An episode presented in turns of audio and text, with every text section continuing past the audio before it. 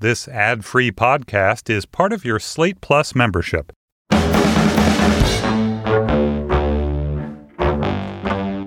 Hello, and welcome to the Slate Political Gabfest.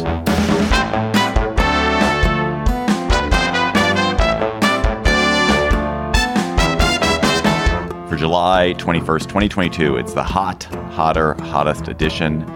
I am David Plotz of CityCast. I'm in Washington, D.C. Emily Bazelon is I hope somewhere cooler. And in her stead, we are so pleased to have Josie Duffy Rice, Gabfest regular. She is a writer sweltering in Atlanta. Hello, Josie. Hi, thanks for having me. And John Dickerson is also a writer and many other things for CBS News, sweltering in New York City. Hello, John. Uh, hello. Heat, hot. That's, That's thunder, thunder for for you, me. Josie. Yeah.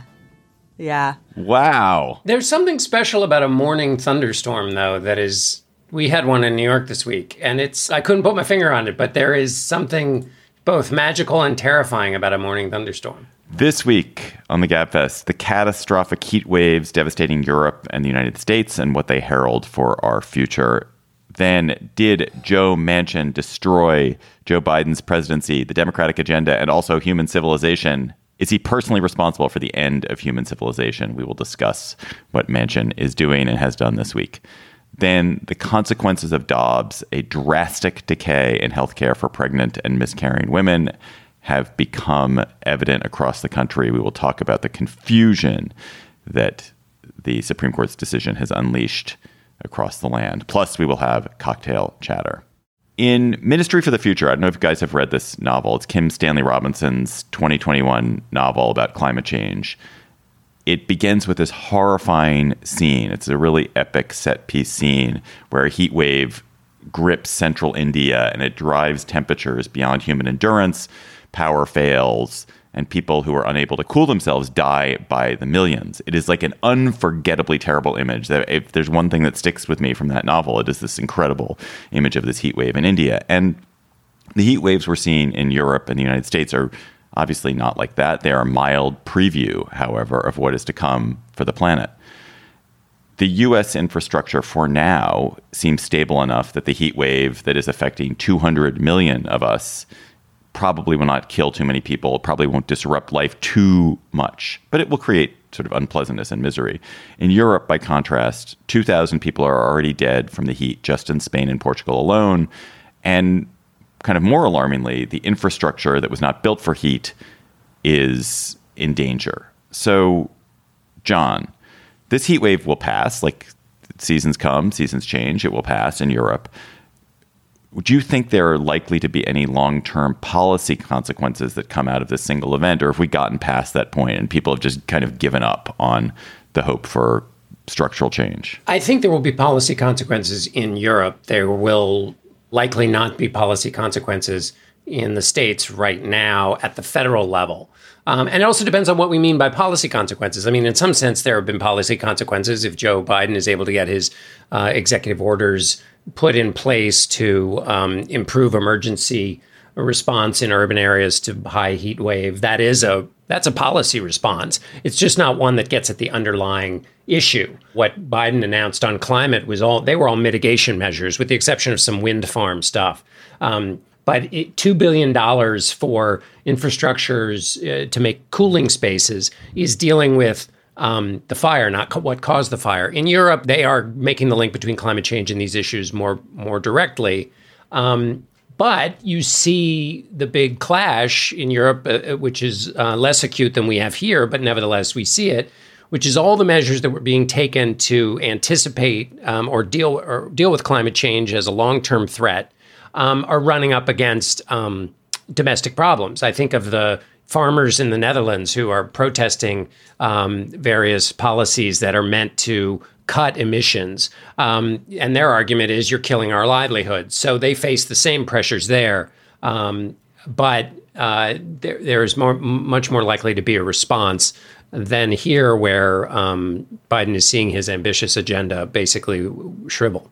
You the, the temperatures in Europe are very high, but they're the United States deals with temperatures like that this all the time. Dubai deals with temperatures like this all the time. Why is it so catastrophic for Europe to face this? Right. I mean, one part of it is um, that a lot of people in Europe don't have air conditioning, right? I mean, there's sort of like this basic infrastructure issue that so many people in the U.S. have access to that um, they don't really have in Europe. And you can imagine, like, you know, you hear like 103 degrees. I'm like, yeah, that's bad, but I've I've seen that a couple of days in my That's Georgia a Tuesday life. in Atlanta. Yeah.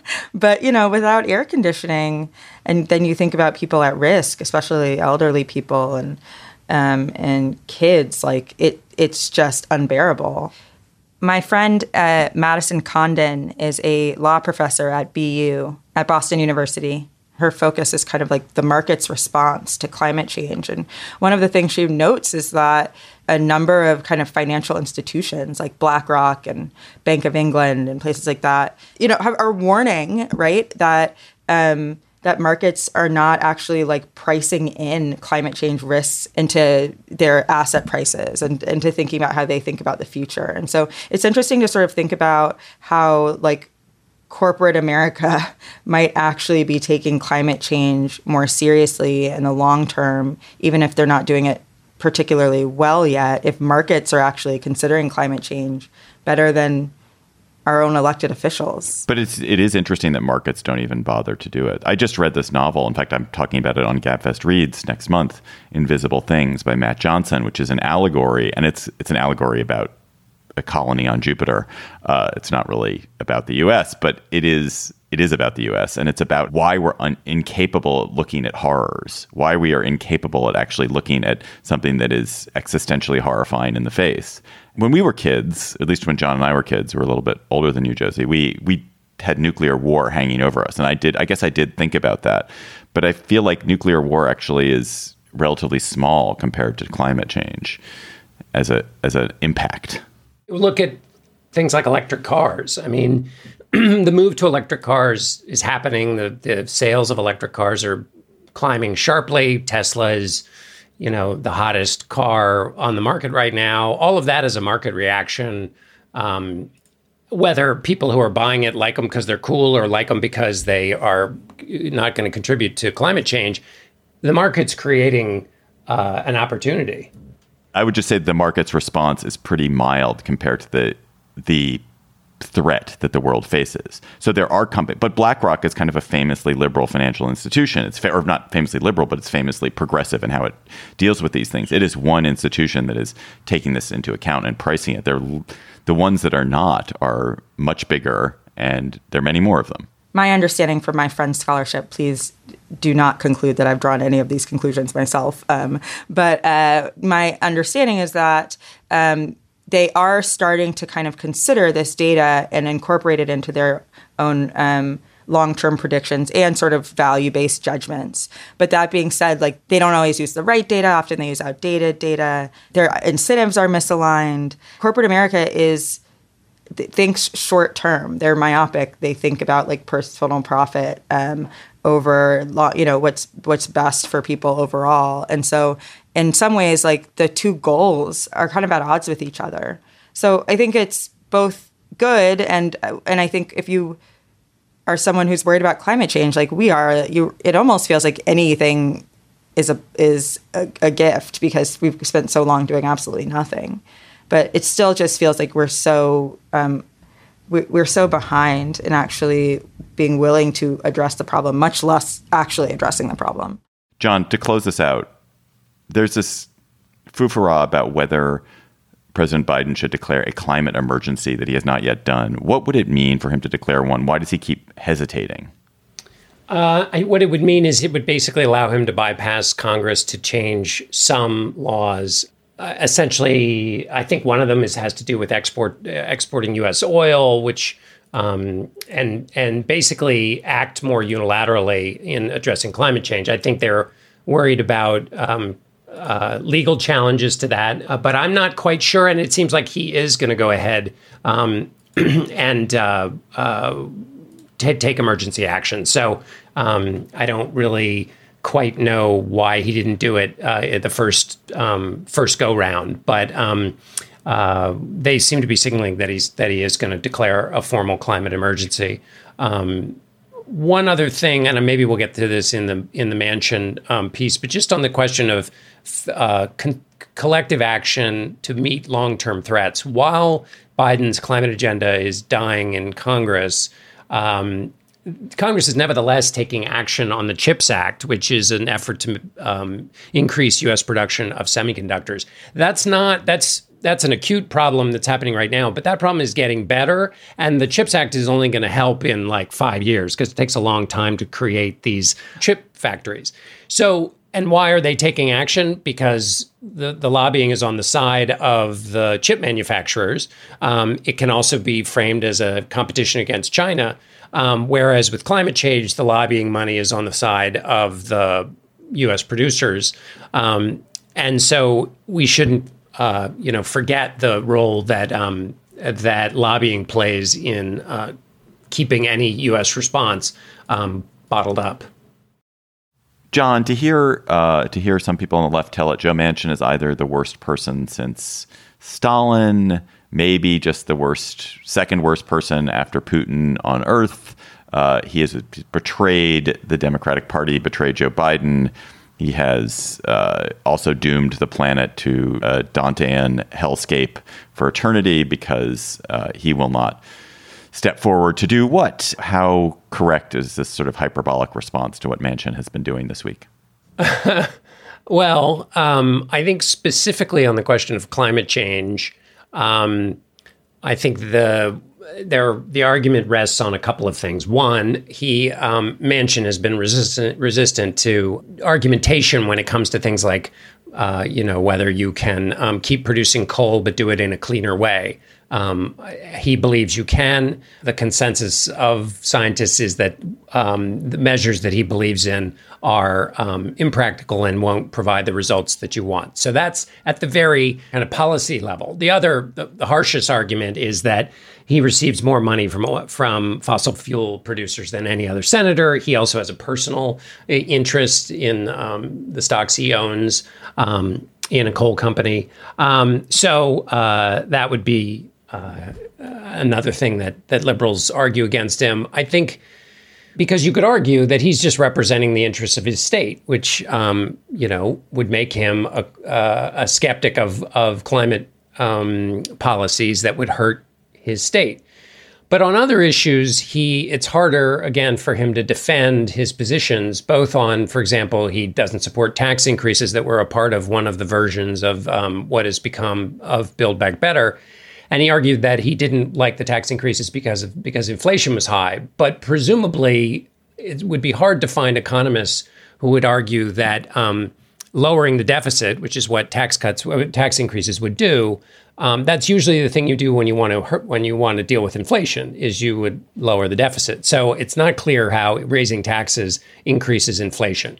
Um, I guess his argument is the only when you raise taxes, you always spend more federal money. Um, but it's not a not a not exactly a clean argument. His arguments also on voting rights um, have been um, been pretty weak. His argument being that he can put a deal together with Republicans uh, to improve voting rights is um, not likely, given that Republicans have benefited in a number of states from changing voting rights laws, and and Republicans in Congress are not going to undo what those states have done. Finally, the liberals don't like what he's doing because they don't like the fact that Joe Biden has a very narrow margin. I mean, this is senators behave like this. It's just that. Um, uh, expectations were too high for what Biden might be able to get through a Senate where he has such a very, very the, the narrowest possible margin. Is Manchin a villain, Josie? I always try to keep in mind is that Manchin is probably the best senator we're going to get out of West Virginia. So the alternative is not like, you know, it wasn't between him and Bernie Sanders for who was going to be the next, you know, West Virginia senator. Um, so it could be worse. Uh, but at the same time, I think he is constantly facing a battle between the likelihood of him getting uh, reelected and doing the right thing. And he chooses reelection every time, which is like, what's the point to me? What is the point of having this job if you stand in the way of any real ability for the Democratic Party to make change and also for the Democratic Party to gain seats in the future, right? To be effective, to look like they're actually getting more done.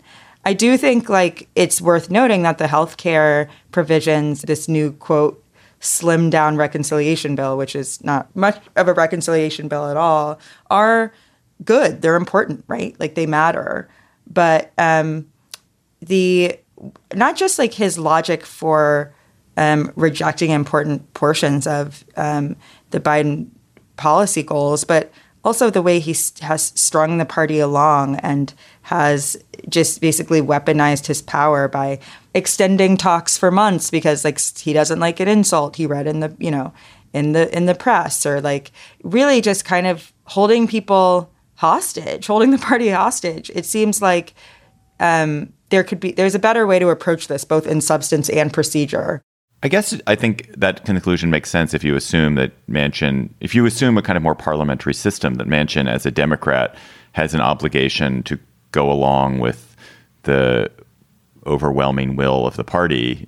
I think Manchin thinks of himself as a different in a different way. It's kind of in the way that senators used to think of themselves as these kind of giants uh, who are arbiters of of what the country must do and who act independently and who act in both in the national interest and local interest and in their perceived, you know, kind of uh, their grand theory. I d- I don't think that if you asked Joe Manchin, he would say, "Oh, I've I've refused to do the right thing out of my electoral interest." I think Joe Manchin would say, "I have looked at the policies the Democratic Party wants to pursue, and I don't think they are. I think they're wrong for the country and wrong for West Virginia. And so I'm I he's certainly supported lots of the Biden agenda. He supported overwhelmingly supported lots of the Biden agenda and voted for things like that's how they're able to get 50 votes for for uh, some of the big bills they passed earlier. But he, you know, reached a point where he was like, I don't want to do this. And maybe it's cynical. Maybe it's because he is he has uh, he's tied up in fossil fuels, and maybe it's because he is motivated thinking. He doesn't want to. Uh, to John's point about coal, that's really interesting that he won't look at what the scientists say about what's realistic or not, and that he he reaches erroneous conclusions. And certainly his conclusions are economically illiterate. This fact that he doesn't want tax hikes because it will hurt inflation is crazy. It's just like the opposite of truth. But that said, like you know, I, it feels to me it's it's really easy to pin the blame on Manchin, but this is a murder murder on the Orient Express. Like every there's so many different forces that are killing Build Back Better. They're killing climate provisions, killing that. It's not just you know he's the one that's easiest to pin it on, but it's also that Democrats. You know, fa- to go back, fail to win majorities, bigger majorities. The structure of the Senate is totally messed up. Schumer bumbled this. Biden bumbled this. Um, like the Republicans, like the Republicans, the poisonous nature of politics, like you can't get you can't get a Republican vote for anything has has made it impossible. So I I think that the pinning the pinning so much on Manchin and Manchin's villainy and Manchin's cynicism feels to me to be like it's it's it's scapegoating is very fun and easy and it's and sure, but it it really is such a larger uh, set of of manslaughters and murders that are taking place other than this but I would push back on the idea that he thinks he's doing what's best for the country and what's best for West Virginia. I mean, it's possible that that's true. It's also like it usually works that when certain things benefit people and benefit their pockets, they're suddenly very um, they suddenly believe in them morally as well. And I mean, just looking explicitly at the climate change provision, like that ability to ignore the evidence and actually not examine what is good for um, the country and look around and see what we're facing and decide that the best answer is um, not to act. It's hard for me to believe that that is um, a purely judgmental ideolo- ideological decision from a um, from someone who has simply studied the evidence. He has an investment in this, I think, both electorally and and practically. David, going back to your point, I think the when you think about climate change, you know, focusing too much on Manchin has this other challenge that it poses, which is that it it the p- politics of climate change are difficult. I mean, um, Jay Inslee tried to run for president on a single climate change um, platform, and he was, I think, the first one to get bounced out of the Democratic primary, which is uh, also combine that with the short-term, long-term issue we were talking about, um, which is that when it comes down to the the things that have to be done to deal with climate change, it becomes more politically difficult even outside of West Virginia. Um, all of those things are a part of the complexity of climate change's politics, which um, turning Joe Manchin into a villain um, might obscure. Um, and I'd also add that on the Demo- Republican side, it's quite true that on on climate change and other issues, it's very hard to find any Republicans who will work with Democrats. But there are these issues where Republicans have worked with Democrats. I mean, I mentioned silicon chips. There's infrastructure, defense spending, um, same-sex marriage. They're probably going to get ten votes for gun control. So um, it's not totally true that they won't vote for anything with dem- with Democrats. I would note the headline this morning that Joe Manchin and Susan Collins seem to have a deal around reforming the Electoral Count Act and at least forestalling one of the worst possible outcomes of a presidential election. Not not to say that their reforms would fix everything that Donald Trump and his lackeys are trying to break or have broken, but it would fix some small aspect of it and would prevent some of the chaos that we saw on January 6th in Congress from happening again. And it's an example where Manchin Manchin's place in the middle enabled him to get something done that people, Democrats value and Republicans value too.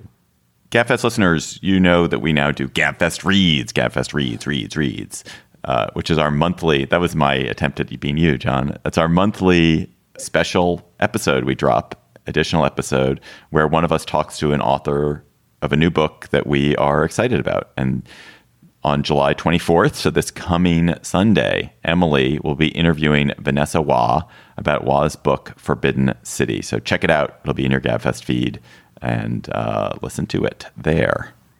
The Dobbs decision has created both tremendous certainty in the country, the certainty that Roe is gone, abortion is now a state matter, and tremendous uncertainty. The mosaic across the country, or maybe mosaic is the wrong image, the Jackson Pollock nature of the state laws that we have is has been a recipe for chaos and ambiguity and misery for some pregnant women.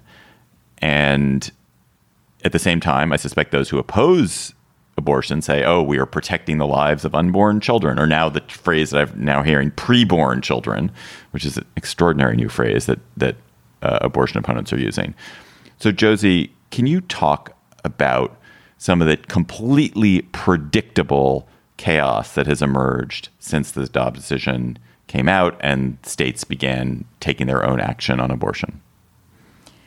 Yeah, I think um, it falls along like two different two different spectrums, right? The first is that we're seeing um, stories like the one that has gotten a lot of attention over the past few weeks of young people in particular being uh, suffering through pregnancy because of rape, often because of incest, and not being able to access care. So there was the 10 year old out of Ohio um, a couple weeks ago. I read something the other day that said uh, uh, one provider said she's already taken care of three kids under the age of 12 since the Dobbs decision came down, right? So we are seeing like children, little kids. I mean, I have a four year old, uh, and 10 is like that just feels unfathomable. Who are being told like something bad happened to you but let's not make another tragedy out of it by getting an abortion which is just so i mean i don't think i have to explain just how um,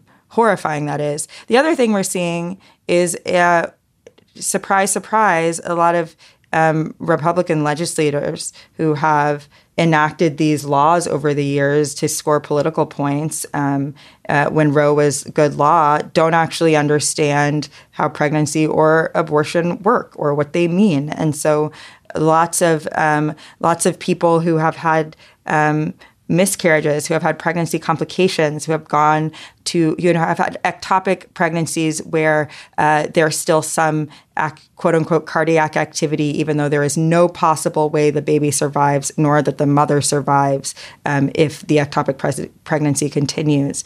You are seeing their suffering be uh, dragged out for days and weeks more than it needs to be, and their health being at serious risk. I think the other thing that we're going to see, right, is a lot less people willing to do this, to do um, abortion, any sort of um, abortion related work, including um, you know, miscarriages, uh, we're going to see providers much less likely to provide that service at all. Um, and the result is already deaths of, and is going to be many more deaths of people who need help Bridgette, our researcher, was telling me just before we came on that there's a phrase in the Missouri law which says that you can, you could treat a, a woman, you can have an abortion for someone uh, who whose fetus is dead or dying, and that Missouri removed the word dying; it was only dead, so that you literally now cannot, if you have a situation where this is a an embryo that will die, but it has not dead, died yet, you can you cannot treat that person. It's just crazy. But John, why do you think the anti-abortion movement has felt so emboldened post Dobbs to push these laws that are much more uh, draconian and without exception than laws that that they talked about before, eliminating rape and incest exceptions, eliminating even protections for the life of the mother, uh, laws that can be used to target contraception. Why do you think that that politically that now seems uh, doable? There's not an incentive for bipartisanship in state legislatures, and so like go for what you can, grab anything you can get, grab it all, and there's not a consequence from being for being extreme there. Well, looking at it from the energy of the fundraising and the energy of the anti-abortion um, uh, coalition that has grown up and been so wildly successful over such a long time. You can't build a machine at, like that and then just shut it off when you win. So the machine needs to keep going. Part of it is motivated by people who believe that at conception you are given a gift from God. So you have people who have a who have that religious view who don't lose that religious view even though which is which explains their position on rape and incest. Um, then you have other people who have made a career out of raising money this way um, and and agitating for this position, and so winning breeds more efforts to win. Um, I think what'll be really interesting beyond the um, all of the complexities we've talked about already is how far states push this question of, of punishing people involved in out of state abortions. Um, so, for example, in Texas, uh, Sidley Austin announced they would cover the cost of out of state travel for employees. So, is Texas going to punish the law firm Sidley, Sidley Austin, which is, as I recall, a rather big one? They sent a threatening letter. In, the AG yeah. sent a letter. And so, are you going to punish uh, a big Texas law firm in that way. And then obviously also the other legal way this would work out is if um, is to try to keep punishing people who who participate at all in helping with an out of state abortion. So if you were somebody who did a web search in the, in the state of Mississippi um, to help somebody go to New Mexico, um, would that put, make you a part of a criminal conspiracy? Um, and how that all plays out one is just a legal question: how big can you define the conspiracy? The other is a is any firm that that operates in one of these states and provides health care presumably would be um, crosswise with these laws, and that brings in the economic interest, which might make um, might change the calculus for some politicians. I think a couple things worth remembering here. One is like when Texas passed that law, that kind of reshaped our fundamental constitutional understanding of like of standing of the you know legal idea of standing um, last year and the supreme court did nothing about it um, texas politicians have not really suffered any um, any political price for that right this idea that there would be a major backlash um, uh, against politicians who are willing to support that law but from moderate women, for example, that hasn't happened. Uh, that we haven't seen that, and so I think that's part of the reason that people are willing to take the gamble right now because um, in many of these conservative states, they're not paying the price. They're not seeing anybody pay the price for that. I think the other um, the other thing that like keeps uh, me up at night about this is sort of the um, way in which it grows surveillance culture um, and um, and and the criminalization of women and uh, pregnant people and people who may assist pregnant people, right? And how the fact that we had a Supreme Court that was not willing to reinforce constitutional principles when the Texas law was passed makes me believe they might not be willing to do the same um, if states do try to pass a law that they can criminalize you in Texas for getting an abortion in California. The ways in which this grows the punishment infrastructure, but also the infrastructure of control that benefits the government in so many other ways, I think is yet another reason that Republican politicians are supporting it. I mean, in a lot, it benefits them in ways beyond just pro life votes at the ballot. I think that one of the, again, totally predictable consequences, but really bad consequences of this is the climate of uncertainty for healthcare providers.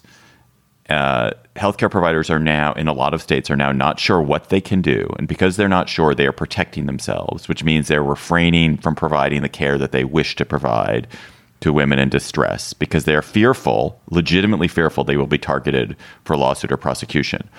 And this goes back to something which is which I think the Texas law really got to, which is I always felt like was a, um, a, a trait of Donald Trump's, which is that uncertainty is one of the biggest enemies that that the world has. That uncertainty is the enemy of regular people. Uncertainty is fear. And to create uncertainty in people and to make people feel like I don't know where I stand, I don't know what I can do, is is a it's just cruel because it destabilizes people, it just makes people anxious, and that's necessary. And two, it just it's just bad for the world because like it's in sometimes it's almost better to have a very bad law but at least a law that you understand and is clearly enforced than it is to have a situation where you just don't even know what the law is and what could happen to you if you run afoul of it. And a lot of thing characteristics of states like the Soviet Union in its bad times it wasn't so much that that uh, it, that every law was different than the United States' law is that it was very unpredictable when and how they would be enforced. And I feel like that's what we've done with teachers. That's what we are doing with doctors and healthcare professionals in around things now around abortion and, and maternity care with teachers around teaching of race, teaching of, of sex, teaching of gender identity. And it's bad. It's bad, bad, bad abortion doesn't seem like one of those issues to me where um, it's sustainable on a state by state basis that like part of the reason roe was so important was because we recognized that um, it was going to that there was no middle ground on this almost that there was not going to be just satisfaction with well let the states decide. Pro-life activists have said this. They've said we're not done we will not stop until there is a federal ban on abortion. And I find my in my cynical moments that much, much, much more likely right now than I find the possibility of a Roe like infrastructure coming back. Um, and even if it does, right, you have to build up that expertise again. You have to find doctors who can provide these services again. You have to train them. You have to you have to make abortion not only legal but ab- available. And I feel worried about the future, even beyond just a state um, estate specific, um, you know, uh, estate specific laws. I feel worried about it um, because I'm not sure that it that any state will have that right in the near future. The AP did a story um, where they looked at. Um, they, they took a set of figures. It was very good. I would have picked some other figures, but they basically looked at individual states um, and they looked at the percentage of children in poverty, um, the participant in the Women's Infants Children uh, Federal Assistance, um, basically welfare program, the rate of child abuse or neglect, women experiencing intimate partner violence, low birth weight, women receiving no pre- prenatal care, and uninsured children in poverty. And they use those as the measure to look at health of uh, children. And what they found, of course, was that some of the hardest places to raise and have a healthy child are the states with the strictest abortion laws. You know, if we were actually talking about um, not just providing a future for unborn babies, right, but providing, um, you know, not only providing a future for unborn babies when they're once they're born, but even giving unborn babies before they're born the best chance. There are so many other ways to do that and to make that um, to to help that than there than uh, punishing women who want abortions. Ultimately, this is how we work. We punish people rather than incentivize them, right? We punish people rather than support them to, for doing what they what they what we want them to do. Um, you know, punishment is a really um, curbs a lot of behavior. Let us go to cocktail chatter. John Dickerson, when you are having a, a cooling cocktail on a on a New York rooftop, a New York patio, a New York living room, what will you be chattering about with your beloveds?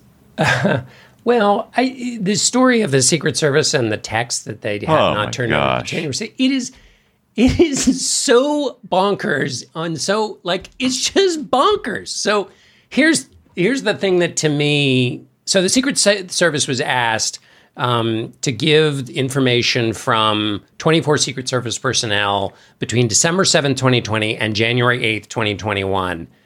And um, they turned over one text, which was a call from the U.S. Capitol Police to the Secret Service as the uh, Trump supporters were attacking the Capitol.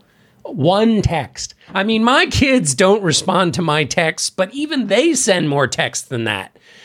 And it's just amazing. And the shifting number of explanations from the Secret Service as to why they don't have the texts from that period because they were all erased during a I mean they've they've changed their it was one point it was that they were they there was nothing relevant which makes no sense at all. Second was that there was a an upgrade of the systems um, and both at one point they seemed to say it was an upgraded systems and sorry everything was deleted afterwards. But then they also said that agents were supposed to upload anything they had from that period and they just didn't do it. Um, it is i mean as stephen colbert joked the, the next explanation is going to be that the dog ate the texts. But then what we learn is actually back in February, that um, a watchdog agency in the Department of Homeland Security knew about all this in February that these texts were gone, um, which adds another like kooky and didn't tell the January 6th committee. I mean, I, I'm left only with more questions. I don't know. It just, I don't see how they can give the answers they did in, in a self respecting way in this modern world that we're in. Um, I mean, I can understand if this was like 1991. Josie, what is your chatter? Uh, my cocktail chatter. Am I allowed to say something by my husband? Is that like yeah? Allowed? Okay, as long as your husband's okay definitely, definitely. Uh, yeah. If he um, married him, he must be awesome. I did. He is awesome, um, and um, and puts up with me, which it, you know is not easy. Uh, and he uh, works for New York Magazine, um, writes for New York Magazine, and did a great interview with Larry Wilmore. Um, uh, I think maybe about maybe it came out about last week. Um, and I you know, when it's so hard to find things that are like really engaging and interesting and also don't make you super depressed, uh, this um, this um, interview is one of them. He kind of traces his history in um, in television since the early 1990s, maybe the 1980s, and it's fascinating. Um, this is a guy who has like played a massive role, especially in black television over the years, um, and it still has such an influence. And the interview is uh, really great. Do you want to say your husband's name? Uh, my husband's name is Zak Cheney-Rice. I taught him everything he knows. He won't admit that, but uh, it's true. My uh, chatter uh, quickly. I did a really fun podcast uh, with Josh Szeps, who's an Australian. He's an Australian podcaster. He has a podcast called Uncomfortable Conversations, very aptly named podcast, which is a extremely tense, direct conversation. He's just just a really straightforward person, very funny, very smart. My actual chatter, though, the thing I was thinking about what did I want to chatter about and what have I actually spent the last week doing? And most of I've spent most of the last week truly watching the World Track and Field Championships. I don't know if you guys are fans. Uh, it is the World Athletics Championships are taking place in Eugene, Oregon.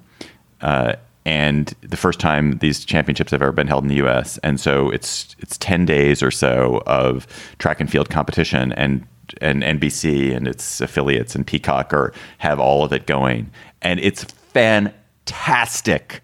I cannot recommend it enough. I spent four hours the other night watching women's high jumping. The women high jumpers are weirdos. They're so weird. They all have these odd body manners and they're always constantly it's a super psychological sport so they're visualizing how they're going to do their jump and you see it in person and they are they also have these incredible bodies because they're all about like six feet tall and super angular and incredibly flexible and they're amazing and then there's the, sh- the men shot putters who are t- some other entire species of person and the runners who are so beautiful. Just watching these people run around the track is it's glorious. It is glorious. Uh, listeners, you also have been sending us great chatters. You email them to us at gabfest at slate.com or you tweet them to us at, at slate gabfest. And our chatter this week comes from Mark Wegener. Hello, Gabfest. My chatter today is about the opening earlier this month of the archives of the Atlantic magazine. Every issue of the monthly from 1857 to present is available in a well organized place. The archive is searchable by topic, author, and date. I'm just getting started, but I've already found interesting articles about the assassination of James Garfield in the November 1881 issue. Hat tip to Candice Millard's excellent Destiny of the Republic for sparking my interest in him. There's a profile of General Jeb Stuart from 1886 and an August 1939 man on the street interview with Germans convinced of Hitler's peaceful intentions. Contemporaneous history fascinates me, and I think you'll find it interesting too. I love the show. Thanks for the opportunity. I'm also so excited about these archives. I just, um, I'm thrilled. This is like how I like to spend my Saturday nights. I spend a lot of time on newspapers.com just searching old topics. So this opens up a whole new world. I do this tour. I take this. I lead this tour of the Civil War fort in D.C. And one of the highlights, and I have some materials, written materials, is there's a battle that took place in D.C. in 1864, and Abraham Lincoln went to this battle. And Harper's Weekly, Harper's, uh, what we now know as Harper's Magazine, covered it and there's an etching of Lincoln at the battle or a, a, depiction of what Lincoln would have looked like at the battle, which I show to everybody. And uh, it's always good for a laugh because it's a very artistic, uh, there's a lot of artistic liberty taken. But I love the idea like this thing, just it's the same form that we read today. You know, we still read magazines today and we look at it and it's, it's meeting the same emotional, psychological, intellectual need as it did 150, 170 years ago.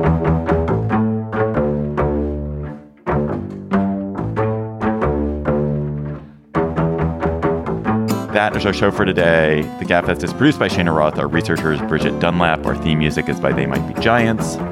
Ben Richmond is Senior Director for Podcast Operations. Alicia Montgomery is the VP of Audio for Slate. Please follow us on Twitter at, at SlateGabfest and tweet chatter to us there. For Josie Duffy Rice, the always delightful John Dickerson, I'm David Plotz. Thanks for listening. We'll talk to you next week. I think Emily will be back. Hey, Slate Plus, how are you?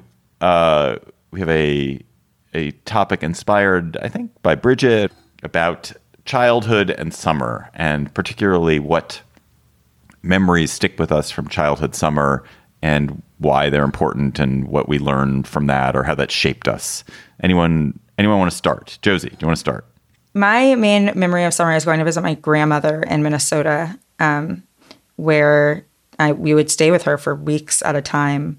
Um, and she's 92 now. She has Alzheimer's. She lives here in Atlanta now. But what my one of my main things I remember is that she lived on the 20th floor of a building, and one day the elevator was out, and she must have been 60 at the time, and we climbed up those 20 flights of stairs and this actually wasn't particularly good memory, but it was a. I, I do think of it all the time because I it reminds me to get in shape. My 60 year old grandmother took those 20 flights of stairs like it was nothing, and I can maybe take two right now, and I'm slightly more than half that age. So, uh, uh, yeah, that's my main great memory of childhood. Uh, I thought it was going to be she was made. She made you sweet tea. You sat on a porch. You listened. No, we did get a lot of ice cream though. Yeah, she did let us have ice cream in the morning because she said it has calcium in it, and I still live by that rule all these years later. So, uh, real impact on my life. That's awesome.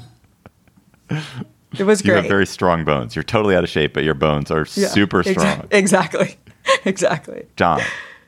Well, I as a first as a broad point, um, uh, when I wrote about my daughter going to camp, uh, which is now I guess I wrote that 10 years ago. Um, there's a guy, Michael Thompson, who wrote a book called Homesick and Happy about going to camp.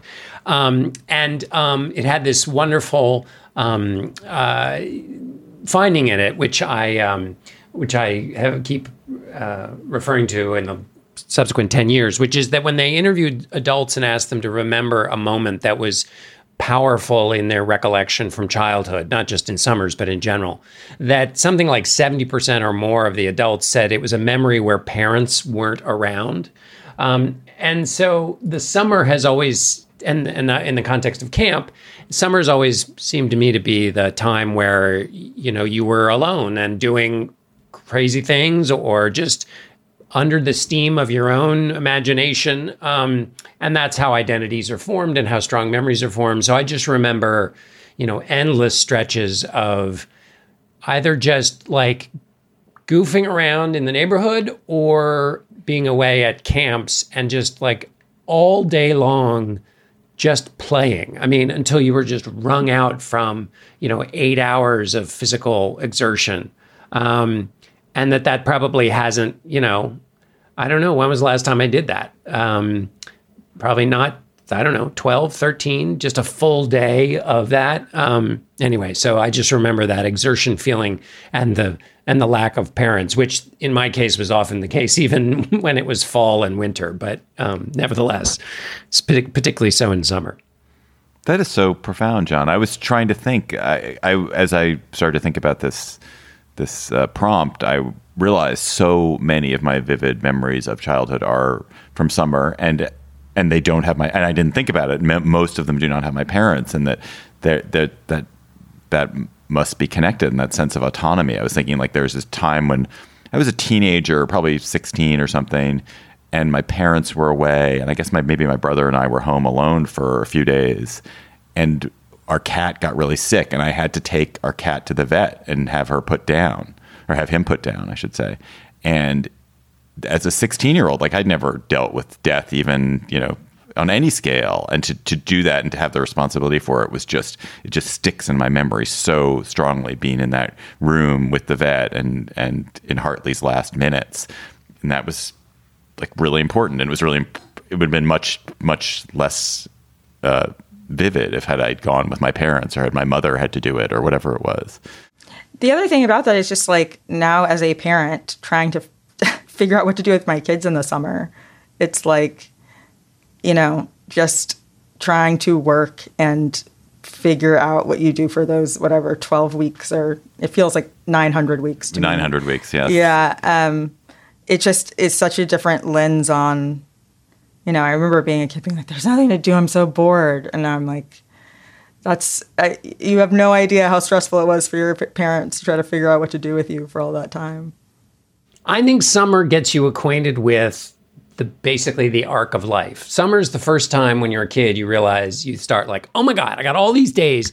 I'm gonna do this and this and this. I'm gonna do all this stuff. It's gonna be great. Oh my god, it's gonna be wonderful. And then suddenly there's like one week left in the summer, and you think, oh, damn, what did I like? I I didn't do all this stuff, and school's gonna start again, and oh, there were mm-hmm. what did I do? And and that's basically life. oh no! Don't tell me that. Uh, it's true though. It is true. Life is one long summer. And yeah, and at the end, you're like, oh my god, I didn't go, you know, uh, do that cool thing I wanted to do. I so um, there you go. Huh. I don't. I'm not sure. I I love the metaphor. I'm not sure I feel like that. I always was excited for school to start again. I was one of those kids. Oh, the other thing that I wanted to to just harken back to in my own really just to record this for posterity just so that it's known and also in case this person is out there I just am really curious what happened to him is that I went to sleepaway camp and I really didn't like sleepaway camp and which is weird I think if I went back now I would really love it but I went at the wrong age or something I went I was too pubescent or something when I went and so I was in a bunk at uh, Camp Kabeyun in New Hampshire in in 1983 or 1984, and there was a bunch of Venezuelan kids who were in the camp. It was mostly like waspy kids from Boston and New York, and then a few of us from DC, and then in New Jersey. Uh, Brian Schwartz and Paul Kennedy from New Jersey. Shout out to you guys. I wonder what happened to you. But there was this guy who bunked above me named Oswaldo Rangel, and he was such a turd.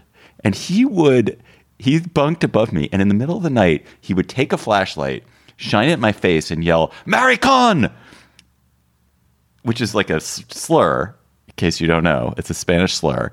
And it's just like, what the fuck with this guy? And it's really stuck with me. Like, of all the people I've ever met in my life, this was the one person who I'm like, why would you do this? I'm sure he's turned into a lovely person. I'm sure Oswaldo Rangel is like in the whatever, like kind of Venezuelan democracy movement or something. But he was just, he was so unpleasant. It was awful. That's that taught you some important life lessons. You know, I don't know what it is, but it's st- it's like so vivid. I can I can feel that light in my face right now. I can hear his voice. Whereas I can't remember anything about, you know, the entirety of my my year eighth eighth grade. That is all. Goodbye, Slate Plus. Have a great summer.